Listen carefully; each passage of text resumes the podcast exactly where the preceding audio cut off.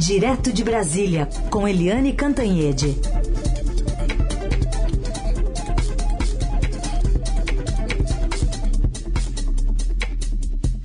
Oi, Eliane, bom dia. Bom dia, Raíssa e Carolina, ouvintes. Oi, Eliane, bom dia, bem-vinda. Bom, vamos falar então desse agregador, essa nova ferramenta que o eleitor tem em mãos para identificar melhor os percursos né, de cada pré-candidato e candidatos à presidência da República nesse ano de 2022. Porque muitas pesquisas começam a sair, né, a, a, a frequência delas começa a ser mais, maior a partir de agora, e é importante cada pessoa entender o que, que esses números significam na média também, para entender melhor as tendências, o que, que pode acontecer a partir desses dados, não? Pois é, uh, esse agregador é importante por quê? Porque tem uma profusão de pesquisas, são várias pesquisas. Quem faz pesquisa por telefone está soltando pesquisa praticamente toda semana. Já quem faz pesquisa presencial, como o Datafolha, por exemplo, é, o IPEC, o EasyBop, é, fazem, lançam a pesquisa mais demorada, né? O, o Datafolha, por exemplo, uma vez por mês. Então o Estadão vai recolher esses números e fazer cruzamentos para tirar a média das pesquisas. Em vez da gente se guiar com uma pesquisa só, a gente vai ter a média das pesquisas e vai ter, portanto, uma melhor tendência é, dos números, para onde a eleição está vindo. Esses números, inclusive, são decisivos para as campanhas, né? Cada campanha vai se guiando por esses números para traçar suas estratégias. A pesquisa da Datafolha da semana passada, por, por exemplo, teve um impacto enorme sobre as campanhas. A pesquisa foi muito ruim para o presidente Jair Bolsonaro, né, e, portanto, foi muito boa para o principal oponente dele, que é o ex-presidente Lula. O, é curioso porque o Bolsonaro cancelou a live da quinta-feira, né, fez a live na sexta-feira e não tocou no assunto. Não falou de pesquisa e não falou das suas dificuldades eleitorais. Já o ex-presidente Lula mandou, deu uma ordem na campanha dele que não quer saia justa, salto alto, todo mundo comemorando não, quer todo mundo de manga arregaçada trabalhando. E a, a senadora Simone Tebet, né, que está na decolagem, né, no, a pesquisa ainda não deu tempo da pesquisa é, colher né, o efeito, o impacto da entrada dela no jogo para valer, né, como candidata do MDB e com apoio do Cidadania e disputando o apoio do PSDB, ela também é, avalia ali os estragos. E o Ciro Gomes o pessoal do Ciro Gomes diz o seguinte, que ele está bem colocado porque na avaliação de segundo turno ele ganha do Bolsonaro. Quando é ali pau a pau, Ciro, Bolsonaro, ele é capaz de ganhar do, do Bolsonaro e o pessoal dele comemora isso. Mas do outro lado, é, 48% dos que dizem que votam no Ciro não têm um voto definido. Eles podem vir a mudar de voto. Portanto, a situação do Ciro não é tão confortável assim. Ele, que está com 8% e que nunca chegou a dois dígitos. É, ou seja, as pesquisas têm muito impacto nas campanhas, é, influenciam também a avaliação do, é, do eleitor e essa medida do Estadão é muito importante. Um agregador. Né? A gente não seguia por uma pesquisa só, mas sim por um agregador que vai, vai fazendo a média entre as pesquisas. Aliás, né, aliás, o presidente Bolsonaro vai ter que mudar muita coisa na campanha dele. E é bom eu ficar de olho nesse agregador é, do Estadão, porque a coisa tá ruim para o presidente Bolsonaro. Helene, comida na mesa, pelo jeito, também interfere, isso historicamente a gente já viu acontecer, no resultado de uma eleição. E hoje o Estadão também mostra que a safra de grãos aí vai ser bem cara, né? Bem cara. é, o, os fertilizantes, os defensivos agrícolas, o óleo diesel, tudo isso são os vilões né, dos custos de produção. E eles devem encarecer, por exemplo, a soja em 45% e o milho em quase 50%. A safra de grãos é, será a mais cara da história. Obviamente que isso impacta né, as famílias, impacta o prato na mesa dos lares brasileiros. É, é assim, assustador. Você sabe, gente, que eu fui na, na sexta-feira, eu fui comprar, fui ali na vendinha do bairro, sabe a vendinha do bairro? e aí tinha uma bandeja de morangos. Uma bandeja até bonitinha, tava uns morangos bonitinhos e tal. A tal da bandeja tava 40 reais. Gente, 40 Eita. reais uma bandeja de morango, né? Eu disse, gente, o que que é isso? Morango eu tô acostumada a comprar 5 reais, 8 reais uma bandejinha, 10, tá bom, né? Mas, sabe, eu fiquei muito assustada, muito assustada. Tudo. Uma manga. Agora você não compra mais mangas. Você compra uma manga e fatia para a família.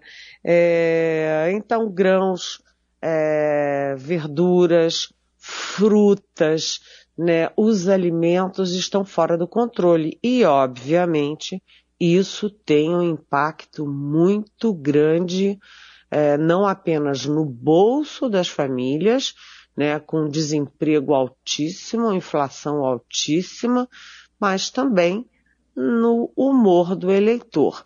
E aí é aquela coisa, quem é o incumbente, ou seja, quem é o, o presidente que está disputando a reeleição, tem muitas vantagens. Caneta na mão, cargo, verba, mas também tem a desvantagem. Tem que responder e assumir pelas coisas ruins que estão acontecendo no país. Portanto, esse é um dos fatores de é, da estagnação do presidente Bolsonaro nas pesquisas. Ele teve ali uma arrancada, né? Ele ganhou um certo fôlego e agora interrompeu o fôlego e está estacionado com um monte de notícia ruim. Ele está mal nas regiões, ele está mal entre as mulheres, mal entre os que ganham até cinco salários mínimos, mal entre os é, de menor escolaridade, e entre os que ganham uh, o, o, tal do, do novo Bolsa Família, o Auxílio Brasil, 59% estão com Lula e só 20% com Bolsonaro. Portanto, é, a, a campanha dele vai ter que fazer muita reunião, muita discussão para saber como sair desse atoleiro. E um pouco mais sobre esse cenário eleitoral, né? Temos movimentações até geográficas hoje. O presidente da República vai lá para o Nordeste por conta da tragédia envolvendo as chuvas, mais de 80 mortos. E outros pré-candidatos também estão se movimentando mais ao sul, Eliane. É, o presidente Bolsonaro, é, eu acho que ele aprendeu a lição, porque na tragédia da Bahia ele foi andar de jet ski em Santa Catarina. E aquilo pegou muito, muito mal, foi motivo de muita crítica ao presidente. E aí, quando teve a, a, a, crise seguinte, a tragédia seguinte em Minas, ele foi pessoalmente lá. E agora ele vai também a Recife.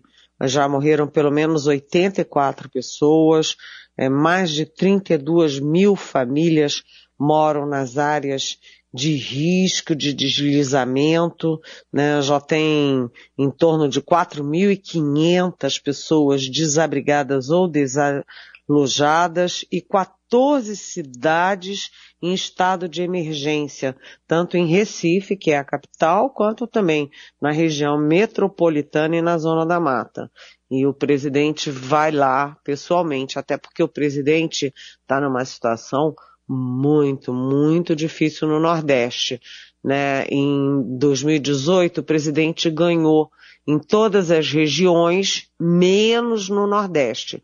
Agora ele tem 62% do Lula, né? E só tem 17% na região. Uh, no resto do país, o Bolsonaro também está perdendo nas outras regiões, exceto no Centro-Oeste, onde ele tem uma, uma vantagem muito pequena para o ex-presidente Lula. Então, Bolsonaro vai ao Nordeste. Já a Simone Tebet e o ex-presidente Lula, Simone Tebet do MDB, que disputa aí a, o apoio do PSDB e o ex-presidente Lula vão ao Sul. Os dois vão ao Rio Grande do Sul, onde a coisa está complicadíssima, porque tem dois candidatos é, que disputam a, a, o apoio do Lula para concorrer ao governo do Estado, o Onix Lorenzoni, do PL, e o Luiz Carlos Renzi, que é aquele senador da CPI da Covid, meio meio, sei lá, meio patético, né?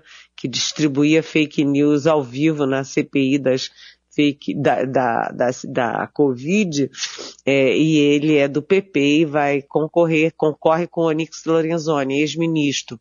E os dois disputam o apoio do Bolsonaro. E do outro lado tem o Edgar Preto, do PT, é, filho do Adão Preto, do MST, deputado federal, é, e o Beto Albuquerque, do PSB. É, o preto do PT, o Beto Albuquerque do PSB, disputando ali as, a, o apoio do ex-presidente Lula. Então lá tá, tá quente a coisa. E a, a, o PSDB em cima do muro, com a possibilidade de Eduardo Leite, o ex-governador que se que saiu da candidatura, que renunciou ao governo e que pensou em ser candidato a presidente, ele agora pode ser, é, voltar à ideia de concorrer ao governo. É engraçado porque ele não vai disputar a reeleição, ele vai disputar a volta ao governo. E a Simone Tebet é, busca o apoio dos tucanos e certamente terá uma conversa com o Eduardo é, leite. Olha só que como está movimentado lá no Rio Grande do Sul. Né? A gente acompanha todas essas movimentações. Helene, outro assunto que está aqui numa um levantamento trazido pela também nossa colunista aqui de economia, a Adriana Fernandes, que mais cedo falou com a gente, os salários dos militares, que aumentaram 29,6% nos últimos 10 anos, de 2012 para cá. Pois é, os militares, né, é, no governo Lula, é, concluindo o processo no governo Dilma, eles conquistaram um pacotaço, né, de investimentos de reequipamento.